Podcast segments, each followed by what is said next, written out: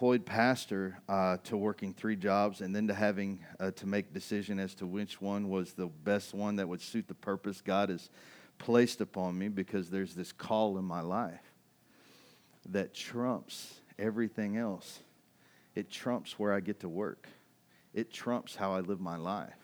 It trumps everything, right? And so I would have to make like the best decision I could to suit the purpose that God had placed on me. And there was a change in ministry, too. See, I had worked pre- predominantly, I had. Um, worked hard to be called an Assembly of God minister. I spent a few years basically studying a ton of books to study to show myself approved according to their requirements. And that also uh, came to change as God was calling me out of that uh, and into something else, uh, which was very different for me. I'd worked so hard to get there, it was very intense for me. And there also came a time. Uh, in the past two years of launching the, this mission, uh, which, if you don't know what it is, it is advancing the gospel of Jesus Christ uh, by returning to the Lord. Now, there's a lot of things that entails, uh, but when anytime somebody asks me what's my true purpose, my true purpose is to advance the gospel of Jesus Christ. Well, like, well, Pastor Jim, that's everybody's purpose. Yeah, but how I do it is, is a little bit different, or what makes the call of God in me uh, different as I believe in that the only way we're going to advance the gospel is by returning to the Lord. Return is the word used in the Old Testament. The New Testament uses the word repent. The New Testament uses the word repent. So there's this, this uh, uh, piece of me that this is part, this is what I uh, am working hard to break down.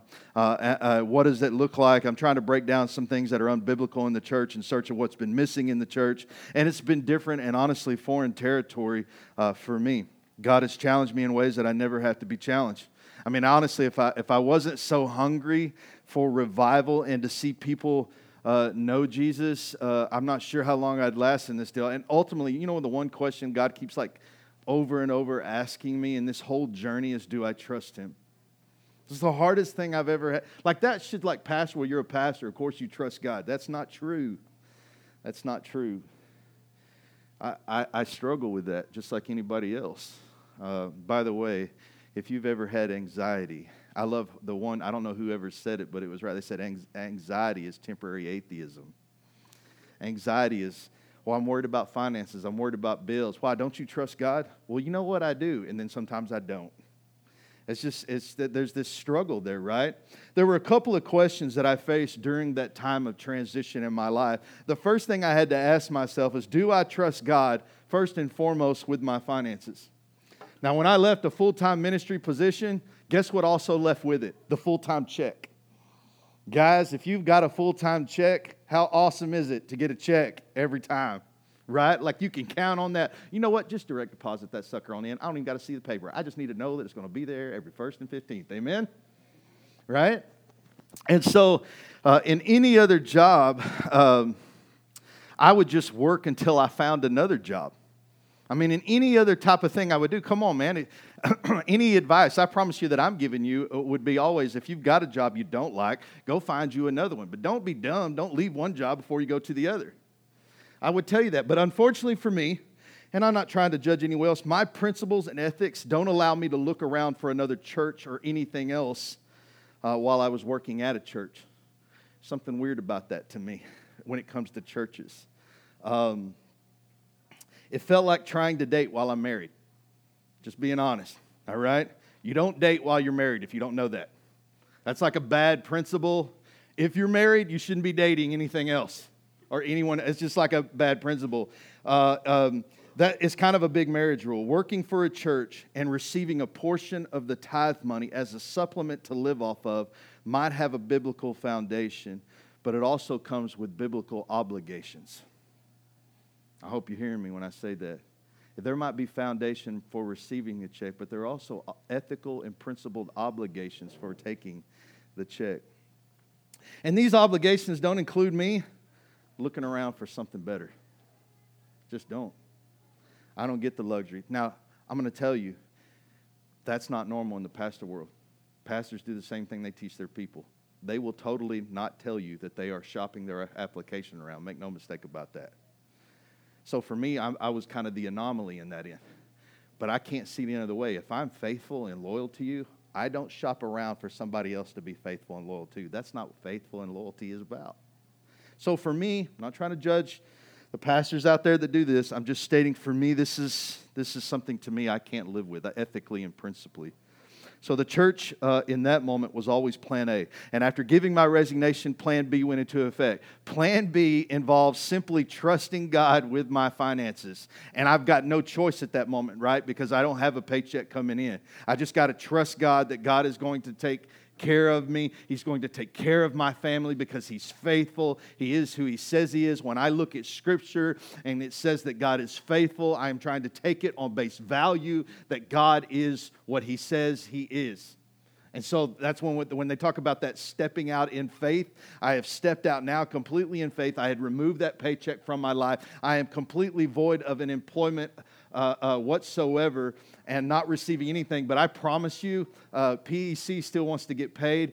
Uh, uh, the water still wants to get paid. All the people that work for them, they get their money because they get paid, right? So, I mean, like the cycle goes on. It's all good. I'm just saying that those things don't end, right? We all know this. Bills keep coming no matter how much our life is in shambles, they just keep coming. So I had to trust God. Plan B is just to simply trust God. And it sounds easier than it is. I had to trust God at whatever He wanted next would simply just take place. I had no direction, but I had to trust God with that. I had no paycheck, but I had to trust God with that. I didn't know what I was supposed to do next, but I had to trust God with that. Life seems so chaotic, and yet in that moment that I know I'm supposed to trust Him with it all, just like I preach, I do. I have to. Like I just spent all this time at this one church in this city telling you, like, you need to have faith in God. Well, now it's my turn to live it. Pastor, you got faith in God? It's, it's, a, it's funny how when that shoe starts to be on your foot, right? So I had to trust God with it. Pretty soon a job came to work uh, there at the YMCA. Took it. It paid nothing. I mean, it paid something, don't get me wrong. Definitely just not enough to make ends meet. But then another job came. The Picayune called me and asked me to come to work there. Some of you already know this. And they definitely paid more. But it was part time at first. And I also got the opportunity to teach at Faith Academy at that time, too. I then let go of the YMCA job to balance working at the paper and working as a teacher to only go back to three jobs when Hidden Falls Adventure Park came asking me and said, Hey, we would like to generally hire you, and, and started there kind of part time. And there for about six to eight months, while we were trying to do this thing on Wednesdays and Sundays, I was working three jobs while doing this. The, so I went from stepping out into faith to having way too much, literally. Now, this is walking in faith. You want to know what I believe in God? You want to know what I think? Come on, look at the God who's pouring it out. I had more, I had people like come to me, like the Hidden Falls job came to me, the Picayune job came to me. I didn't go look at those things. Those weren't applications that I put in hoping for a phone call. Those were jobs that knew my ethics and knew my principles and knew who I was personally. So those guys that hired me aren't guys that went to church with me. That my reputation as a pastor, my reputation as an ethics and everything else had carried to a certain place where they had heard of me and said, Man, we want to hire somebody of character. And I got the opportunity to be there in some of those places. So it was awesome, right? There's this, everything was very generous. This, God was taking care of me financially. I was working like a crazy person, trying to balance preaching and trying to balance three jobs at the same time. I eventually would go on to be full time at Hidden Falls, who would engineer my schedule to work in such a way where I'm off three days a week and only work four. And one of those is funny because Wednesdays that I work, there's nobody at the park. We're closed.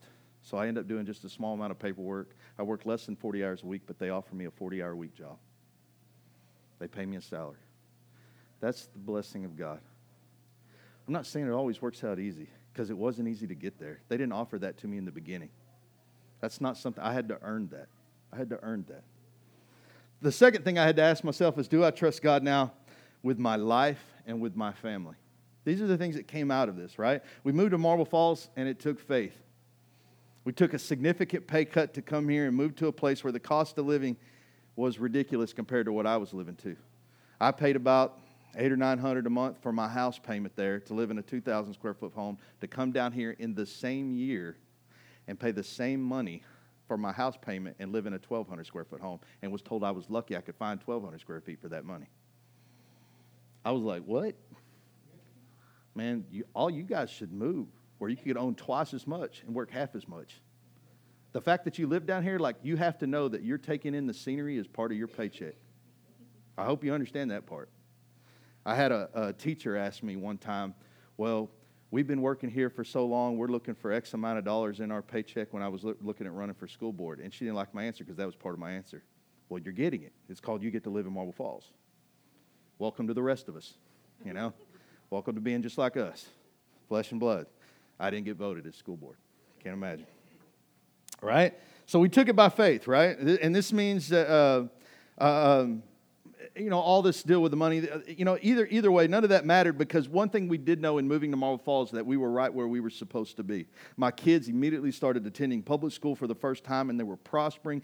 Things seemed really good until about 10 months later when the senior pastor who hired me in to be an associate pastor said, Hey, I'm leaving, and if you want to go, you can too. And I'm going to tell you, when you just move to a place and you've only met people for about eight months, you don't know anybody. And the only guy that you do know that was like, I got your back is like, dude, I'm on the run. Do you want to run with me? And I go, no, I don't think so. I think God has called us here. God moved us here for a purpose. God moved us here for a reason. Come on. And so we, we, we felt compelled in that way. We felt compelled to, to, um, to, to continue to press on and push in, and we, we felt compelled to stay. And it was good, right? Eventually, within like a few months, we, we, we kind of you know, kind of hung out and, and uh, enjoyed the time. But, but a few months later, they end up hiring a guy that would, he would move down. And as he moved down, the deacon board said, hey, we would like if he just did student ministry. And for the next five years, I would do youth ministry here in Marble Falls. And when God said that we were done, we resigned immediately. And I didn't look for another church. I didn't go preach uh, at other places because I'm the guy that dances with the girl I brought. I don't shop around. So I had nothing, right? My family now looked for me to lead. My kids were looking at, like, what's dad going to do right now in this moment now, right? Because here's the part where I've been preaching it. Now dad's got to live it. I got to be the guy who's going to like live live out his faith in front of my kids. Other people are looking at me at this point. Let's see what he's going to do, right? And, and I'm telling you right now, uh, maybe the greatest thing that happened in that transition is that my kids saw many of you come alongside us and be the voice of Jesus in that moment. By the way, if I haven't said thank you for that, and you know who you are, thank you. Um, many of you reminded us that we could trust God in that moment. There was just so much encouragement in that moment from so many people, not just in here, but in other churches, here, even locally, other churches, and even in local businesses here that have never come for me to preach, that have never come, but have just trusted me with their kids over the years. I literally I always thought it was ironic. I had a lot of I had people from time to time that are very active, engaged in the in the in the Baptist church up here, but would never send their kids to like youth camp with them. Would send them with me. And I always thought, man, that's a privilege. that's such a privilege where somebody goes to another church, but they trust their kid over here. You know, it's just uh, uh, I'm so thankful for some of that. And, and, some of that, man, it really helped my heart in that time. And my heart only found itself uh, strengthened and reassured in the provisions of God, right? Because what God was doing, right? So in searching for what to do next, I found myself on even greater adventure, which is this right here, right?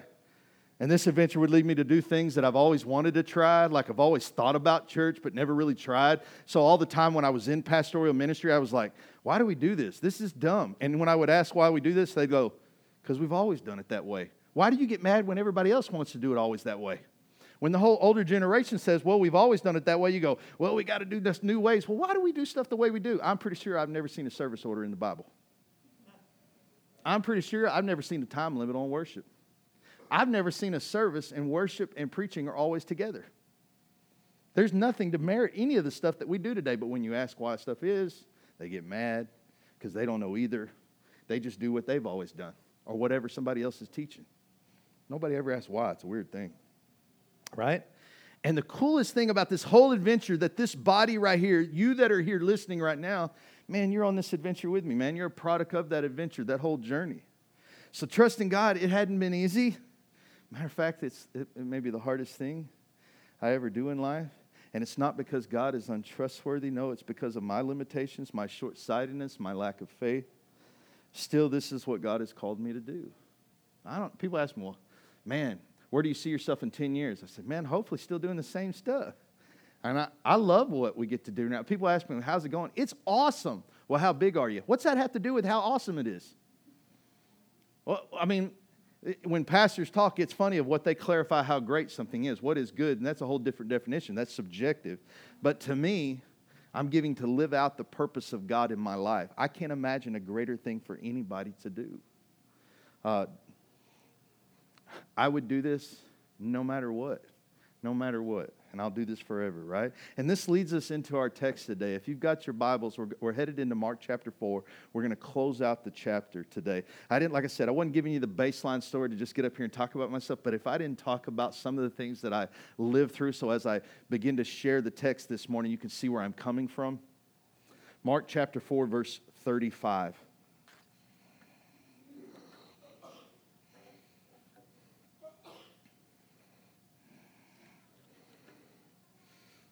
If you got a paper Bible, awesome. If you got a digital one, awesome.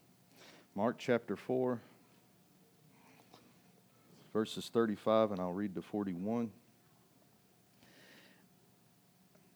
Say amen if you're there. Amen. As evening came, Jesus said to his disciples, Let's cross to the other side of the lake. So they took Jesus in the boat and started out, leaving the crowds behind, although other boats followed. But soon a fierce storm came up. High waves were breaking into the boat, and it began to fill with water. Jesus was sleeping at the back of the boat with his head on a cushion. The disciples woke him.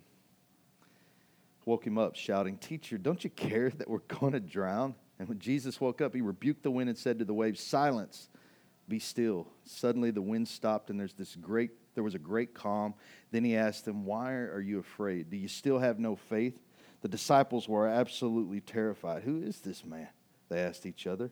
Even the wind and waves obey him. And most of us know this story. uh, it's a miraculous story, no doubt about it. Jesus uh, is always about his purpose. His purpose has driven him now uh, to travel by boat. He leaves the crowds at the shore. He sets off. It's interesting how many times Jesus leaves crowds behind. And I think I could like do a whole sermonette about Jesus always leaving the crowd to go be intimate with the few.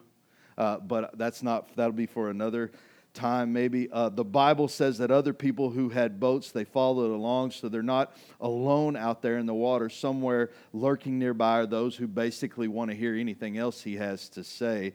Uh, and there are those that jesus uh, has so significantly um, uh, changed that they're willing to pick up and just go wherever he goes right? I mean, they hear his word and be like, whatever I got to do to keep listening, I'm going to do it. If it means I got to follow him in a boat at a distance, that's what I'm going to do. And this part of the story always sounds wonderful to me. It kind of gives you a good feeling. And if we just stop here, we are made to feel as if everything about following Jesus is going to be easy. If we just look at the beginning, like, hey, launches out in the boat and everybody else followed, period. Wipe away the rest. Oh, that feels so good. We could just follow Jesus and everything's going to be good. We can just set sail into the sunset. It's going to be an awesome time following Jesus, but it, it's just not the way it is, right? Uh, it isn't the end of the story either. The Bible says high waves were breaking into the boat and it began to fill with water. I'm pretty sure that water is supposed to be under the boat. Not a big boat guy, not a big fish. I mean, like I fish from the shore a lot. I fished a, a little bit from a boat, but I'm pretty sure water goes under the boat, not in it. Just, just saying. I'm not, I'm not the expert, but that, but the storm comes up on them fast, right? The wind and the rain quickly sets forth ripples that have turned into waves. The waves now threaten now to sink the boat because the boat isn't built to hold water; it's built to sit above it. The same as with the church. The church isn't meant to take on huge waves of the world inside it. It's meant to rise above it. Now, I got a few things we're going to grab out of this, and this is one of them. Do you think it's a coincidence that as the waves came into the boat, their, begin, their faith began to waver? Do you think it's a coincidence that as more waves of the world crash into the church, that the faith of the church has started to waver also? After coming back this week and listening to a man who felt as if he needed to address the culture constantly in his church, I felt such pity for him. Chasing the heart of men is futile. The hearts of men are like the wind, they always are changing direction. However, the gospel is changed to the cornerstone, and the Bible is clear about who the cornerstone is. It's immovable, it never changes. It's the same yesterday, to today, and forever. Yes, the wind and rain will come. Yes, the waves will crash against the sides of the boat or the church. But the one resounding truth is that God is greater and that his faithfulness is true. However, like all storms, they have a way of revealing where our heart is spiritually. For the disciples, this is like a full on panic moment. They woke up uh, Jesus and they're yelling and screaming about how they're going to die, even accusing him of not caring about their well being. Uh, funny how that storm uh, uh, worked all that out, isn't it? It revealed what they were really made of. They went from Jesus is awesome, Jesus is uh, uh, wonderful, Jesus is just so awesome, to all of a sudden, Jesus is awful. I mean, it went from awesome to awful that quick. Like, I can't believe we get to be in the boat with this guy. Does this dude don't even care about us? That's some weird stuff going on right there. As soon as it got bad, it's God.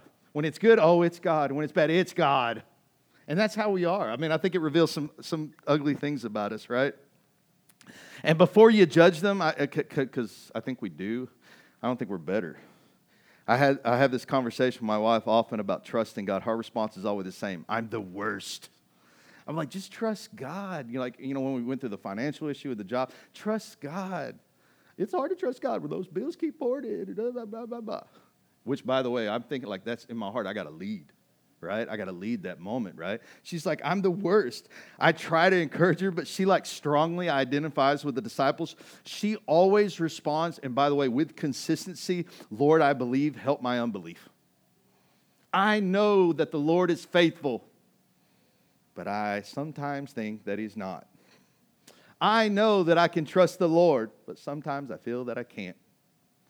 I know that He always will be there, but sometimes I think He's absent. I believe, help my unbelief. She's so right on, right? The internal struggle within her to get her eyes off the natural and focus entirely on Him is a struggle that, listen, we both share. She's just better at being vocal about it. I don't think I'm alone here either. I'm pretty sure that all of us experience a storm in our life that reveals our lack of faith and trust in the one who can create or destroy a storm. After all, was Jesus worried? The Bible records he was asleep. it doesn't stop there. It says, not just was he asleep, he was asleep. Some translations say a pillow or a cushion. Jesus isn't just sleeping, he's sleeping comfortable in the middle of the wind and waves. Man, now there's a picture, right? Can you picture your disciples all panicking and all the other boats around them panicking? And in the midst of chaos, there's Jesus on his Posturepedic mattress. He's like stressed out, hands behind his back. He's like, this is the good life, right? So I don't know who's rocking me to sleep, but it's awesome. Thank you. That I mean, that wind noise. I don't know about you, but I got a fan app for when we don't have wind noise at my house. Or say if we, we went to the uh, hotel this past week, right? I pulled out my phone and I got this wind app, and it turns this fan on, and it's so loud, but it sounds just like the fan in our house. It's awesome, by the way. I love it. I love it. I could probably just throw it in the earbuds and just walk around all day. It's just awesome. It's just the sound of a fan, but that white noise alone puts me to sleep. All I can see is Jesus with his hands behind his head going, Man, that wind noise is awesome, and I'm being rocked, and it's so great. This is such the best sleep of my life. Right? He's so comfortable. But you know what? I don't, I don't think it is the pillow. I know Jesus trusted the Father, and I know Jesus prayed. And I think those things are two closely related things. Have you ever noticed that when something happens you've been praying for, it's simply an answer to prayer. And when something happens that you haven't prayed for, it's called a miracle. Isn't that weird? We're funny Christians. Christians are funny things, man. I don't know if you ever really like pay attention. You know how comedians are? You ever notice that comedian takes the most mundane things?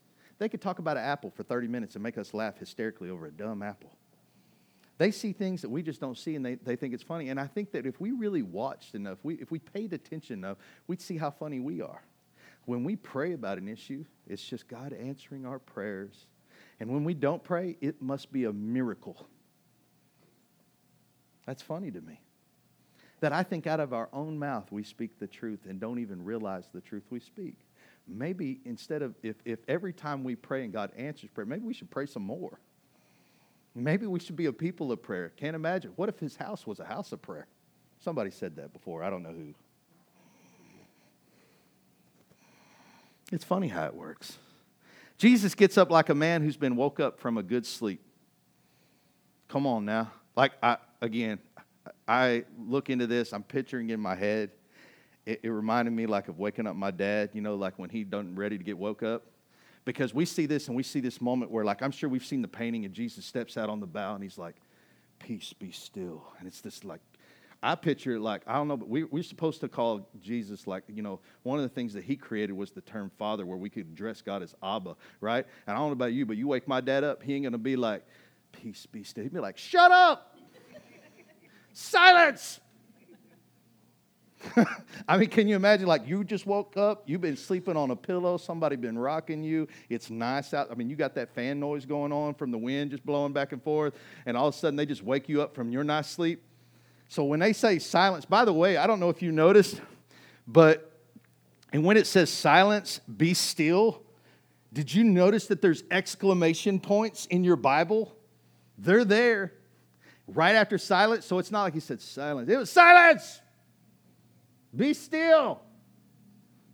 I mean, I can almost hear my dad want to say at the back end of that, Don't you ever wake me up again, boy. I better not ever have to come back out here. I was laying, I was, you know how good I was sleeping? Maybe because I'm married to my wife. My wife loves sleep. If I, if I guarantee you, if, if something crazy was going on, I woke up my wife, I promise you she will stop a storm. So I don't know if you can picture this, but I can't help see this thing like a child, right? The wind and waves act like a scolded child, right? That just gets a spanking and they quickly leave. Come on. I mean, it's like dad just yelled at the wind and the waves, man. I said, be done, son. and they're done. They stop. Everything ends, right? Is it any wonder why C.S. Lewis would write about a world where the water, wind, and trees and animals would all respond to whatever God says? I mean, there are scenes, if you've seen any of the Narnia movies, uh, uh, and if you've read the books, they're really good, where there's times where Aslan, who's supposed to be Jesus, the lion, right, actually calls out and roars, and the water does whatever he says for it to do. The trees come alive, they do whatever he says. So is it any wonder at looking at a scene like this that this would be hard to believe? Come on, C.S. Lewis, he just took it straight from the Bible. I've seen my kids wake up my wife. You'd know what I see. I'd see them running out of the bedroom for their life. They wake up Jesus, and Jesus just yells at the storm to go away. And the crazy thing is, is that it just does. The irony is, is that they're all amazed. No matter how many miracles you see, I think everyone is amazing. And listen, everyone is amazing. And obviously, it would seem that no matter how many times you experience a miracle, whether personally or visually, it still seems unbelievable. Like I seen this guy heal people that were blind since they've been, you know, and then all of a sudden this guy just stopped the wind and the waves. Like, was there a limitation on miracles? Miracles supposed to be impossible in the first place. But it's funny to me how we're amazed every single time we see one. Every single time we see the impossible become possible, we, we, we, we lose ourselves there. They literally look dumbfounded over there to, to Jesus because what does he turn around and say? Why are you so afraid? Uh, bro, you just like yelled at the wind and it stopped. Right? And then he says, Why are you so afraid? Do you still have no faith? Which is an interesting choice of words happening in the Greek here. It sounds so simple. Don't you have any faith? But the word afraid is the same word to describe the cowardice of those who, in the end times, it's the same word used uh, uh to let go. They talked about to let go of their Christianity for the sake of keeping their own lives. It's almost as if it's, what are you, cowards? This is the walk, man. What are you afraid of? This is the walk. And so they, it talks about bowing under the pressure of the culture, not to follow Jesus. This whole cowardice thing is. And the fear of what people will think and with what might happen to them will cause them to step back when it gets difficult to follow. This is a really good word excuse me, for the time that this is in. Like I said uh, earlier, storms have a way of revealing our character. When things get tough, are you going to become the cliche? Will you get going or are you going to stay the course? Will you run or will you hold your ground? What kind of person are you? Do you know? What crucible of life has taught you these things, the things that you do know? Storms are awful things that sometimes have awful consequences. Nevertheless, there's actually some good things in there too. It's hard to say that, but it's true. Do you know the Weather Channel a few years back released a list of five things that storms, specifically hurricanes, do that are actually helpful? I mean, five little quick things that they do are first of all, they bring rainfall to areas that need it. Now, yes, they bring also flooding to areas that didn't need any more water.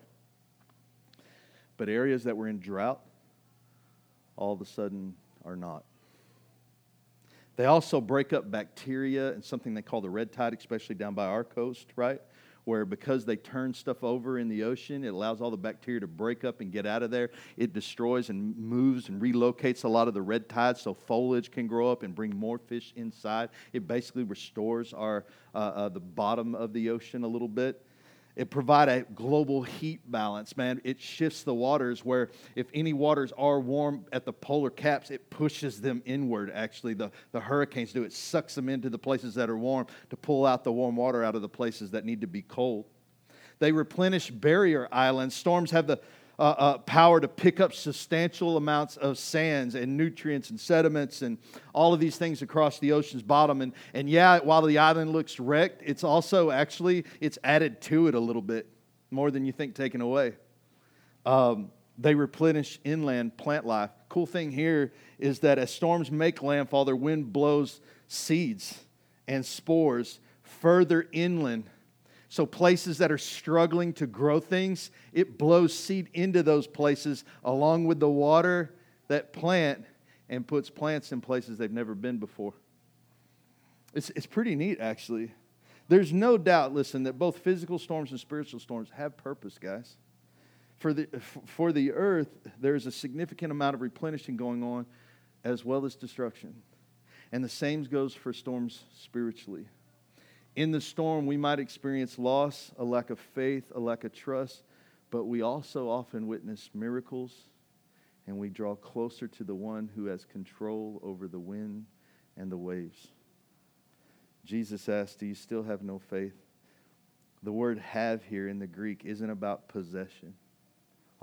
this is a great word study if you haven't looked at this before. The word in the Greek is a word to describe a deeper bond it's actually the type of word used in a marriage vow when we have to say have and hold from this day forward. That have and hold. It's, it's, it's, it's more intimate. It's more like I've set my heart to be this way. I've set my heart to make this vow kind of, of way. Do, do you still have no faith? It's to lovingly possess something, to give the deep part of our heart to something well, do you give yourself to God to have and to hold from this day forward? Because that's what's being asked here. Do, do, you, do you still have no faith? Is this the way you're treating it, right? Will you believe in Jesus to the point of committing yourself to trusting Him even when it's hard, when it seems like He is silent, when it seems like He is absent? Will you give yourself to Him and trust Him fully? Will you stay committed even when He appears to be sleeping? Will you believe the words that come out of His mouth? Maybe this is why later on He teaches about counting the cost of discipleship about how you really need to think about saying yes and I do before just saying yes, right? Because maybe the adventure that, that, that he wants to take you on is going to be hard and tough, and you need that vow. You need that to have and to hold vow right there with faith that you have set in your heart, you have determined in your mind to carry it out and finish it. Maybe the adventure for some of you is going to be treacherous and difficult, and what's going to be needed through the storms of your life is going to be uh, greater trust in God than most people possess. The Bible says that disciples were absolutely terrified and yet amazed at the same time. I can't help but think that uh, that really sums up the Christian walk at times. Amazingly terrifying or terrifyingly amazing. It's one or the other depending on your point of view.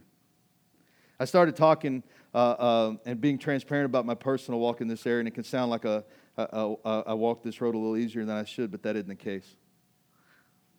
When I, uh, when I embarked on this journey to return to the Lord, uh, it's been an entire walk of faith The whole thing has been. Uh, I, and I've had to face so many fears. And I'm doing something to which I've never done before. I've never done anything like this. Um, it's, it's, it's, it's out of my wheelhouse of gifts in a way, uh, and I definitely haven't been taught or trained to do the things I'm doing. Now, mind you, I've been taught and trained to grow a church. I have been taught and trained to plant a church. I have been taught and trained about, but I'm not trying to use the gifts that I learned there, lest I build it with my own hands, and then what good is this thing? By the way, one of the ugliest statistics that I heard this past week was that how uh, most megachurches don't last longer than 15 years. Crazy. By the way, you know why that is? Because they built it with their own hands, not with God's. What? You mean you can grow a whole church with your own giftings? Absolutely. Listen, anything built on God's hands does not fall. Does not fall. God might tear it down and build something elsewhere, but God's planted so many seeds the church will never die. But not all the church is the church, not all these buildings are the church. There's too many men who have built their things off their own giftings, and that stuff goes by the wayside. So I've stepped out of my wheelhouse with all this thing. I'm not building upon the gifts that I have. I'm not going to, there's things that God has convicted me of. He's worked on me about my ego. He's worked upon me about the pride of my gifting, the, the ability that I have, which is a gift, by the way. Like I, I say Reese has it too. Reese has not scared to talk to you at all. How many of you already know that? Like Reese will come up and have a conversation with you and is not scared to talk to you. There's not a shy bone in that girl's body. By the way, that's a gift of God. We call those, uh, uh, what do we call those? Like people who just talk a lot or, you know, what's up? Well, we could call them extroverted. That's the nice thing. We never say nice things, though. We always say stuff like, you know, you talk a lot or you got a big mouth or, you know, you got the gift of gab. That's what we say. The gift of gab. By the way, it is a gift. It is a gift. You know what it allows me to do? Walk up to people and witness the gospel that I don't know. How hard is that, by the way? Really, really hard really hard. I've been, t- I've been talking and teaching people how to witness to people for a long time and how to tell people about Jesus for a long time, but it's a struggle for most people. Why is it? Oh, it's not a struggle for you because you're a pastor. Well, I'm a pastor mainly because God's given me a gift. It's not of my own doing. I was born this way. I can't remember a time that I didn't talk this much. I, I'm literally, they would come back to my parents and honestly ask this Miss Corsi, do you let him talk at home? Because he doesn't shut up here. Well, and you know what? I think is irony, and I still say this today, that I still think the world see, saw that, and the world can't stand it. The world couldn't stand it. It tried to beat it out of me, make me submit. But God used it for His glory. You have purpose and you have a gift in you, and God's trying to use it for His glory. And other people will come along, and the devil in the world will come along and try to tell you that it's not a gift, it's a, it's a hindrance on your life. But I'm telling you, it's a gift from God. It just needs to be worked out. Just needs to be worked out. Why am I have the gift of gab? That has not going to help me build what God wants to build. Because one thing I do know is it's going to take you. And you're not here to build what I want to build. We're here to help Marble Falls. We're here to help those who can't help themselves. We're here to reach people, period, with the good news of Jesus Christ. That I can't be any more clear than what we exist to do. We exist to love God first and foremost and give God all our heart, soul, mind, and strength. Secondly, we exist to love people in the same way that we love God. Why? Because we love God. That's why we love people that much, because we love God. And we're going to give our lives for others. That's what we're going to do here. The Lord's been dealing with me on things my ego, self culture, pastoral ministry, the church, can't be just all looking outwards. I have to look inward into my own recesses my own heart. I have to keep asking myself, what does the Bible teach? I know what I've heard, I know what I've learned from other pastors, but what does the Bible say? By the way, I'm not sure we do that a lot. We say, we say it a lot, but I'm not sure we do that a lot. It's becoming deeply um, I, I, am becoming deeply convicted about the works of pastors and churches concerning giving and praying and fasting. I've had to really question how much I trust God to the point that I'm pretty convinced that I struggle to hand Him the very thing that's His, the church. I'm constantly asking Him how He plans to get His message out. By the way, this whole Matthew 6 thing that we've talked about in here, where when we give, we're not going to be braggadocious. I'm not going to like sit there and show off on social media about how many people get saved, how many people were baptized, how many kids we dedicate. I'm not going to do that. I'm not going to be braggadocious and bang my trumpets or, or sound my trumpets and bang my cymbals like the scripture says, and then want everybody to look at me and us gain the reputation because of how much we talk I want God to do that because it says that if we trust God with those things, if we can trust God with those things, there'll be an eternal reward.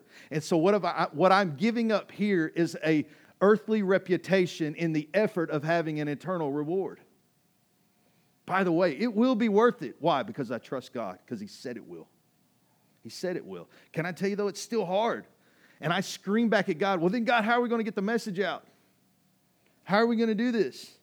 I'm constantly asking him on that whole thing, man. I'm nagging him all the time on what to preach and pray for. And I'm pretty sure that I would have been the disciple on the boat that never would have allowed Jesus to sleep in the first place because I'd have been too worried about everything I didn't know that was on the other side.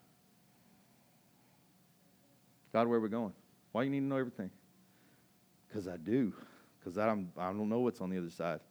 Following you ain't always easy. Just being honest. I need to know what's on the other side. Why does that mean you're not coming with me? No, I'm coming. I'm just not begrudgingly coming. Oh, I'm only speaking to myself this morning. The future's always worried me. It's unknown and it's veiled from us all. Isn't this why most of us live paralyzed lives, waiting on God to tell us what to do rather than just going and doing? Next time I hear somebody say, man, well, I'm just, as soon as I find out God's call for my life, I can tell you right now what God's call for your life. Go tell other people about Jesus. I don't got to guess that. That's in the Bible. Get out and do it. Guess what? You know what you're going to find along the way? Maybe that thing, the exact same thing you're looking for. But first of all, it's not going to happen if you're just going to sit and wait. Sitting and waiting is not going to win the kingdom. Going and doing is going to win the kingdom. Jesus said, Count the cost. Oh, there will be cost. There will be storms, by the way there will be storms. One of the greatest things I think I also heard there at the conference was this, and he goes, Jesus, Jesus and God, or God, purposely, purposely withhold details from you. Because if he did, if he told you everything, you might not go. That's the truth. I, I, I was praying last night thinking, thank you for everything you've never told me. Because I'm not sure I would have came to Marble Falls if you told me 10 months later everything was going to start crashing down that I was going to be placed in a moment where I didn't know anybody, move my family to a place I didn't know either, and all of a sudden everything was felt like it was going to abandon us. I'm like, I ain't coming. That's a dumb. I ain't about to do that. There's no intelligence in that thing. But by God's design, He withheld that information to His glory. And I've got to enjoy some of the best years of my life so far. Praise God, He withheld from me. Praise God, He shadows information from me. Praise God, He puts me through storms because if I didn't go through storms, I wouldn't find out what I really am made of. And you know what? It's not great all the time. I have to see sides of myself I don't like, and I'm forced to deal with it because I am a pastor and I'm, I'm committed to being transparent in front of you, which means that at some point it's going to come out here. I had a pastor ask me this past weekend. Here's my biggest concern, Pastor Jim. He said, I'm scared that if I'm as transparent as you are, won't people leave once they see how I am at times? And I said, Absolutely. But here's, here's what you're doing right now you're being a hypocrite. You're telling them to live in the light, and you're not. And so, what you what here, before you complain that you have hypocrites in your church, just remember you are one. You can only make what you are can only make what you are. You can't make somebody what you're not.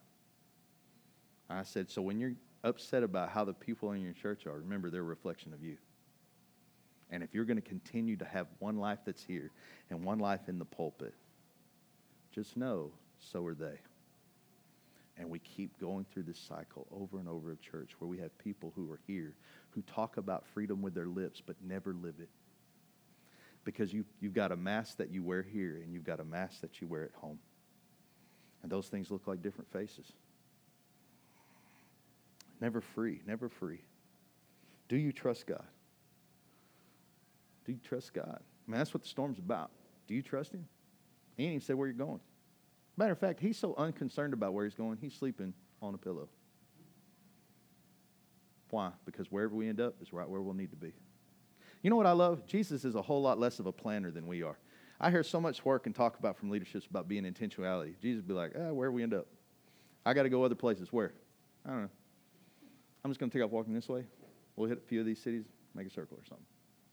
Man, when you look at the read the book of Acts, it's I mean, Philip is just preaching in a town, then all of a sudden God says, Hey, I need you to go talk to this guy in Ethiopia. Okay. There's nothing intentional about that. There's nothing intentional. He didn't mean to. God said to do it out of nowhere. Paul's like going to Damascus to kill folks. Jesus says, Not today. I need you to go here.